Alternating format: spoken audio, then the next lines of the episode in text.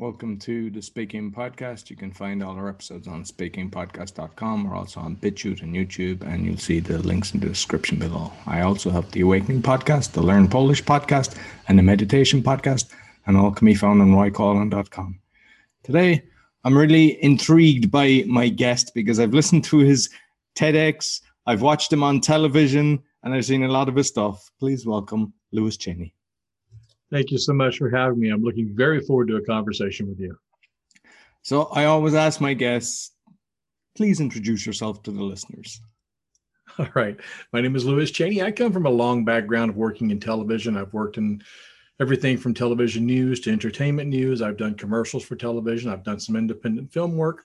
I moved over into Toastmasters about six years ago, decided the speaking world and what I did in television should merge. And that's how I created my company, Get to the Damn Point LLC. I love that company name. Brilliant. It does exactly what it says on the tin. Yeah. It does. And the funny thing is, I get so many people. I just did this the other day. I called the company, and the lady I'm talking to, when I told her the name of my company to give her my email address, she chuckled. And then I told her what it was about. She goes, Oh, I could use that. I just can't get to the point. so it kind of draws people in, and I like that. And that's people forget that, like, because it's all about marketing. You know, I like any of the businesses I've had, I use really quirky business cards, and people say, I will never dump that card. That's what you, you need either a name or something or a logo or something that people will remember instead of just having, you know, dull and boring. Because, yeah, everybody is dull and boring. You have to stand out from the crowd. Well, the way I tested my business card, you were talking about getting quirky. I've got mine and I do those and they look like money. It's like one of those things that oftentimes religious organizations get and they toss them on the ground. They're called drop cards. And it looks like three $100 bills. And I bought these because I'm like, if I hand you that, you're going to hang on to it and mess with your friends, which is exactly what happens. And if you take that business card, I tested it. I laid out all the business cards I've gotten over the years and laid mine in the center of it and went, yep, that draws the eye. so that's how I chose it. Yeah, no, brilliant. So I always like to know your journey because I mean, obviously you're a very competent speaker, but you know, as a child going through school, what what way was uh, Lewis? If you're looking for a challenge of somebody who struggled with it, I probably needed a lot of work. I'm sure I needed a lot of work when I first started. But Roy, I was the guy. You know, I'm a kid of the '60s. I got up in the mornings and watched the space launches. I'd get up and watch what was happening with the Apollo missions. And I'd go to school first grade and I would get up in front of the class and tell them about what I had seen that morning. So I think it was inherent in me from a very early age to be in front of an audience. My teacher encouraged it because she's like, okay, he's going to tell about something educational today. And it was a peer group thing. So I think it's just been in there since, you know, probably when I was born. Oh, excellent. And there's so many things I want to talk on, but uh, I suppose magic, because I think that's a form of art as well. It's speaking. People don't realize. My, my son is seven. Since he's five, I've been doing magic with him because I think he doesn't even realize he's going to be confident in front of people by performing. Oh, absolutely. It's one of the greatest icebreakers in the world. As a matter of fact, I've taught it as an icebreaker. And people don't realize, I think, in the speaking world, how much that plays into it. I've been asked that before about how do those two things work together. I've spent a lot of time working in restaurants. I've worked in one restaurant for eight years up until COVID happened, and another one for four years. Friday and Saturday nights, I'm out there doing three hours of magic a night, walking up to your table. You've got about the same amount of time to get that audience's attention as you do an audience you're speaking for, whether that's a meeting or a bigger audience. You've got that five or ten second window. And if they don't like you, they're not going to like what you're presenting. So I had to crack the ice with them. And it's the same thing in the speaking world cracking the ice by having that opening statement. But you're right with magic. Magic is it's international and it's universal. And if you have something that doesn't require a lot of the words in it, then you can open people's eyes up to you and instantly make yourself likable by using it. And uh, I know you're a mentalist as well because I've seen you doing that in the telly. Does that always work? Because you know, there's a, that's a lot of work to kind of get around. I don't think that's easy because I've seen, I've read a book on it, and like I understand bits of it, but uh, to perform it and so confidently and on telly as well, you know, is a gift. Well, I appreciate that. Thank you very much. But I'll I'll let you in on a little bitty secret. Coming from a background of television, we do those what's called live to tape. So that way, if I do mess up, we can do it over again. But I honestly, I've been lucky. I haven't messed up a whole lot, but there are nights, man, I'll tell you, I've been in the restaurant and I'll do something magical or mentalism. And it just, I just totally mess it up. The most you can mess it up. One night it was so bad working with one of my regulars, a young child, the deck of cards I'm using. I finally said, you know what? I'm just giving up on this and moving to something else. Here, you take these home. I felt like the cards were cursed. Oh, brilliant! And like uh, I know that like the story uh, is important as well, and oh, not yeah. just like in speaking, but in magic as well. Like so, I know the the power of the story because some people just do the magic trick and it's done. Another could kind of make it last five to ten minutes just by telling a nice story. You know that's so true, and so many people don't realize that how much storytelling plays a part in it. If you just do ta-da, here's your trick, that doesn't work as well when you draw people in, we all know that stories are sticky. They are the way that humans communicate and have communicated for years since the days of the cavemen. But to have that story to wrap around that draws them in so much. As a matter of fact, one of the anchors that I've worked with up at uh, the local TV station said, Lewis, you know, he brings you in because he draws you in with that story, then he lowers the boom on you. And in magic, it's called patter and one of the things I've taught over the years is patter matters. You've got to have the good story to go with it. Otherwise, it's just a magic trick. You elevate it beyond magic trick to something astounding by just putting some story in there and showing a little bit of heart. And like uh, on the television, because sometimes you see people on television, you know they're uncomfortable. When I was looking at you, you looked more comfortable than the actual host that was there. So what's the what's the trick to that? Is it just uh, you've done it so many times, or how did you you know get the confidence?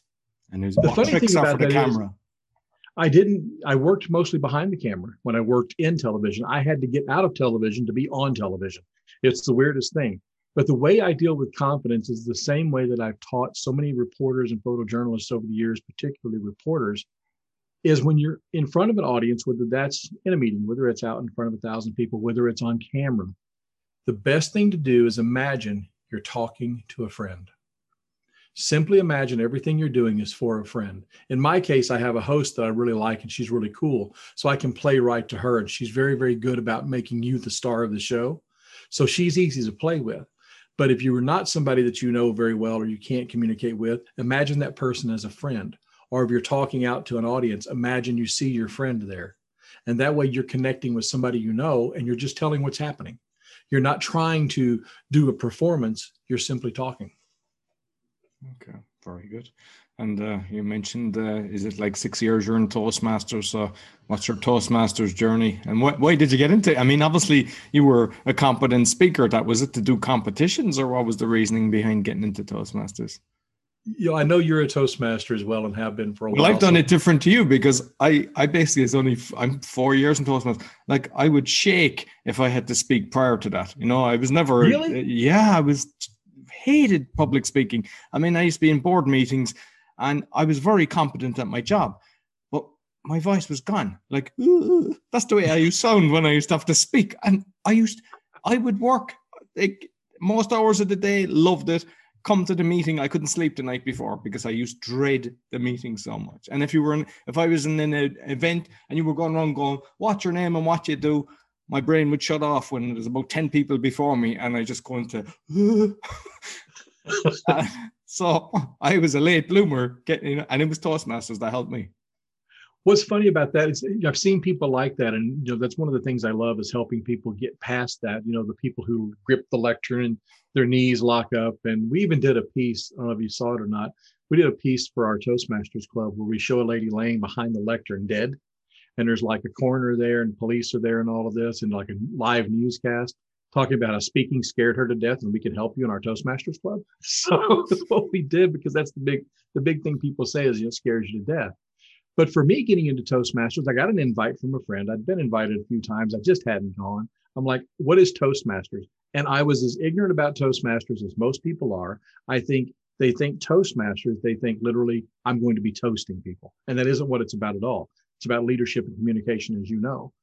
But I went my first day and I didn't know anything about what a table topic was, even the lady who was up there and she was the Toastmaster, who's now gone on to be my mentor, my good friend, Lou Ann Clark, she picked on me that day. She said, I figured you could probably handle it. She told me later, but she turns and she asked me this question for my very first thing in Toastmasters. She said, Lewis, we've all heard what the dog days of summers are. What are possum nights? One of those totally made up things. I now have to stand and dance and come up with an answer for what Possum Nights was. And that was my introduction to Toastmasters, but it's a world that I've just fallen in love with. Yeah, not, not an easy question for your first. No, no, not at all. but, but I love the, the, the table topics because mm-hmm. I don't know, you just get a question. And I think that's what gets you out of it. It's not going up and doing your five to seven minute speech it's the tip because when you're in any business environment or just in a group of uh, party, someone's going to ask you something, and to be able to just start rattling off instead of fumbling, you become very competent by doing the table topics. You absolutely do. And I agree. I think table topics is one of the biggest things about Toastmasters that works very, very well, is because it does make you have to think on your feet. But even more than that, and there's an old adage out there, and I'm, i know I'm not going to get it exactly right, but it's like if you need me to speak for 10 minutes, I'll need, you know, three weeks to prepare. If you need me to speak for 15, I'll need a week. If you need me to speak for an hour, I'm ready right now. Because anybody can sit there and rattle for an hour. But to be able to do something more concisely and more powerfully as you get through the idea of working with these table topics and you start to get good at it, that's where you start to shine. And the funny thing is, you don't have to do it just there. Do it to yourself when you're driving along. You know, you see something on a restaurant sign, just start making up things about it just start looking at life and just making things up while you're driving. You'll think you're like an idiot driving around talking to yourself, but it will make you better at speaking. It truly, truly will.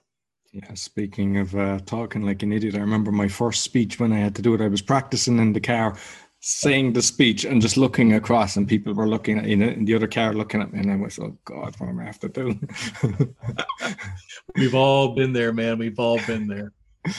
So I know that uh, not only have you done a TEDx, I've la- I've looked at a load of uh, TED speeches and TEDx. Yours was excellent, right? It was really, yeah. I was, I you know, I was laughing a few times through it, but it was like it was one of these ones you touch the emotions, which is a talent to be able to do that.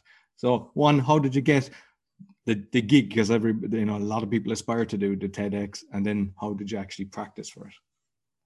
To get the gig in TEDx, it's actually easier than you think. You simply apply now, I say that I wound up applying. I think this was my third time going through the process.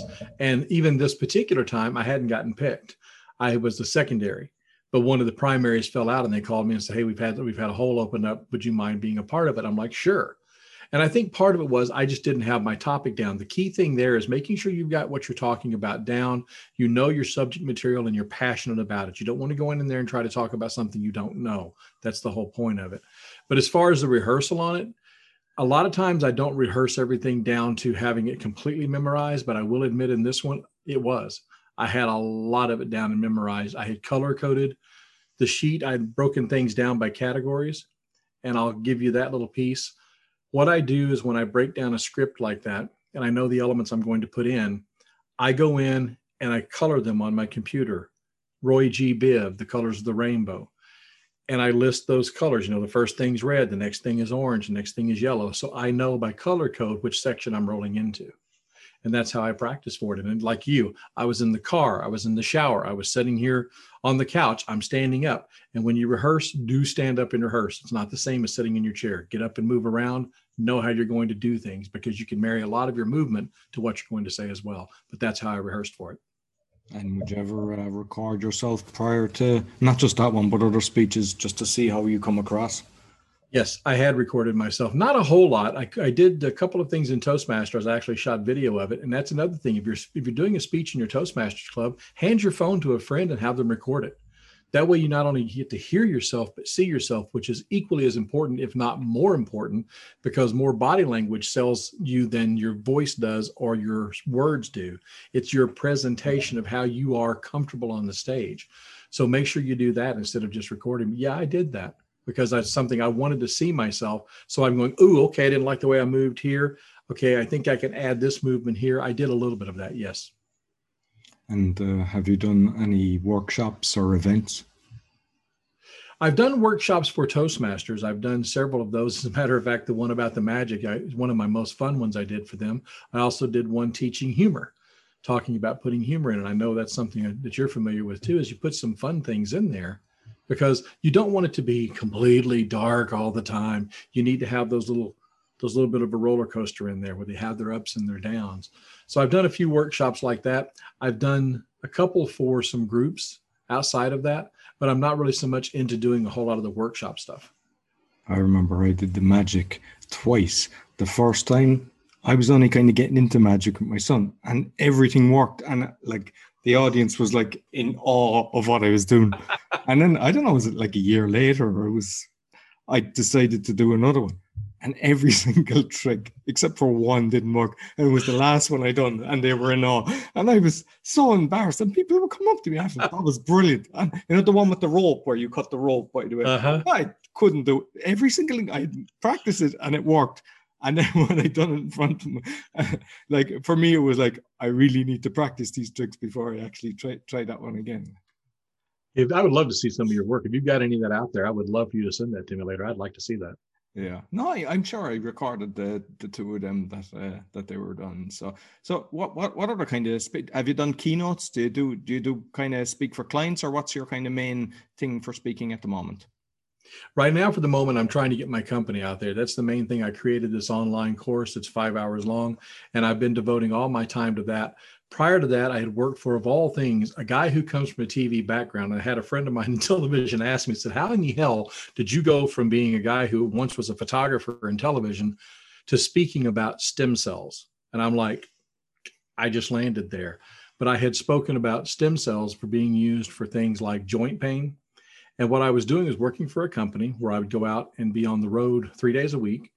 I would give anywhere from four to eight seminars in a week and those seminars were the same seminar over and over again to audiences 50 to dead talking about stem cells and i'll tell you that seven months that i did of doing that prior to covid covid shut it down that honed me so well on standing up and being able to do things as a keynote in front of people i had done a little bit of keynoting before but very little this really really strengthened that so it's something i would like to get back into but i put everything aside to work on the company right after that and how long were the presentations that you were doing? One hour. There were one hour PowerPoint presentations, and they were really, really good PowerPoint. Whoever had created this, they were stupendous. Most PowerPoints aren't. I'm, I'm very anti PowerPoint, but this one was because it was something I had to do. But the interesting thing is, and this is something I'll recommend to people, if you've got a PowerPoint that is something you got to do, and it's um, it's a canned one, one that your company says, hey, this is the one you have to do talk to them see if you can change it, personalize it, make it your own, get rid of some of the graphics and images and throw in a picture or two, lessen the words. There's things you can do to it to improve it. And that's what I did with the one they gave me when they finally gave me the, the latitude to be able to do that. And when they did, my conversions went up to 75% on average because I was able to personalize it. And that's the key is personalizing a presentation. Excellent. And I'm just curious, your first month to your seventh month, what did you do differently? What I did in that, I was regimented to having to use exactly what they had. And the problem with it was there was a lot of medical speak. I'm not a doctor. Don't play one on TV. I don't even pretend to be a doctor. So there's no way that I can go in there and say, well, you know, my I had this issue with this client or I had this issue with this patient. I couldn't do that. I had to quote unquote stick to script when it came to describing the medical things. But what I could do is I could relate other parts of it. For instance, one of the things they talked about was using a lot of drugs. People wind up on that drug kick where you're trying to take pain medications and you're doing all this, and the doctor does surgery. The surgery doesn't work, and the next thing you know, you're stuck on medication and therapy for the rest of your life. And I talked about that from the standpoint of a cousin of mine who had had gotten a hold of fentanyl and she overdosed on it at the age of 42 and she wound up dying from it. And I talked about the dangers of making sure that whatever drugs you're taking have a system in place, know what you're doing, have somebody checking behind you because it's a dangerous world to play in. And that's why we talked about the stem cells would take care of that overdoing the drugs. But once I was able to start incorporating some personal stories in there, that's when I see the audience doing this. I understand. So it got to them more than if I just used the stats. Excellent. And just because I don't think everybody realizes the benefits of stem cells, you may just let people know because some people don't know what they are. And well, I can tell you from what I had experienced, and it's it's based on the individual. It, it, different people experience it different ways, but I will tell you this: I had a friend of mine that had it done, and what was the problem with her is she had some issues with her neck, and they went in and they injected these stem cells and these are stem cells. And just to clarify, the ones that we were using, so people don't go, oh, wow, he's using stem cells. Ah, these were not from aborted babies. These came from the placenta afterwards. And they were cells that were just brand new day zero cells. The babies had been born, everything was fine. These were taken from the umbilical cord, is where they were taken from. They're harvested, they're put on, on basically into a deep freeze for till you get ready to use them. Then they inject them into you. So you're getting a day zero stem cell. So what the, that does is when you put that into your body, it can rebuild and regenerate. For example, the tissue in your knee. If you've got a lot of tissue missing, this can go in and actually rebuild the tissue. It's a process that takes a while. You don't just grow a baby overnight. So it's the same thing here too. It could take up to nine months or a year before you really start to see the difference. But in the case of my friend, it made a huge difference in her world. No, brilliant, and I mean it stops a lot of the surgery as well, which people go down that route. So yeah, I've heard I've heard great things about it as well, and uh, I see as well that you you were doing stuff for Rotary. I have spoken to a few Rotary clubs, and those are very interesting people, especially here because I'm in Kentucky, in the United States in Kentucky, and, and things the clocks move a little slower here, you might want to say in, in some ways, but everybody is very, very down to earth and very, very welcoming and wonderful. And I managed to make a few friends out of the Rotary clubs that I've gone to. I've spoken to some chambers and things like that. And these people are just, they want to know things. They want to know about all kinds of people in their community. So if you're looking to speak to some people, find your Rotary clubs, find your Lions club, find your chambers of commerce. They're always looking for somebody to come and give them new information and I, I like some people wouldn't be aware of like the chamber of commerce but you know when you're you're at them events you're surrounded by business people and exactly. you, know, so, so you'd basically go in and do like would it be a short speech or what, what was typically in the chamber of commerce? In chamber of commerce you're not going to have a whole lot of time. They they do this over a lunch break. So they have all their stuff they're going to do and then they put you on. I think the longest one i did for any of the chambers was maybe 20 minutes so you don't have a lot of time, which is a good thing about when you're doing your speeches. You know, you mod you put them into modules, so you know you can strip certain things out and condense it, or you can lengthen it depending on how much time you've got. But that's about what you're going to get is maybe about 15 to 20 minutes. Okay. And are you communications coach? I can. I haven't done a whole lot of it other than people in my club and some friends I've done some stuff for, but that is something I'm moving into with my business is to do that. For example, if a company comes up and says, Hey, Lewis, we've got this big presentation. It means a lot to us. We are going to win this big contract with it. Can you help us make that presentation better? Absolutely. If I need an executive who needs to learn some things about the speaking world, I can certainly jump in and help them as well. Oh, excellent. So, listen, Lewis, it's been fantastic. You might tell us about your company and exactly how people can find you. It's very, very simple to find me. Just look up www.gettothedamnpoint.com. That is D A M N without the EDE on it, the ED at the end of it. So it's gettothedamnpoint.com and you'll find out information there. There's a chance for you just to click on and do a quick consultation to see if I can help you.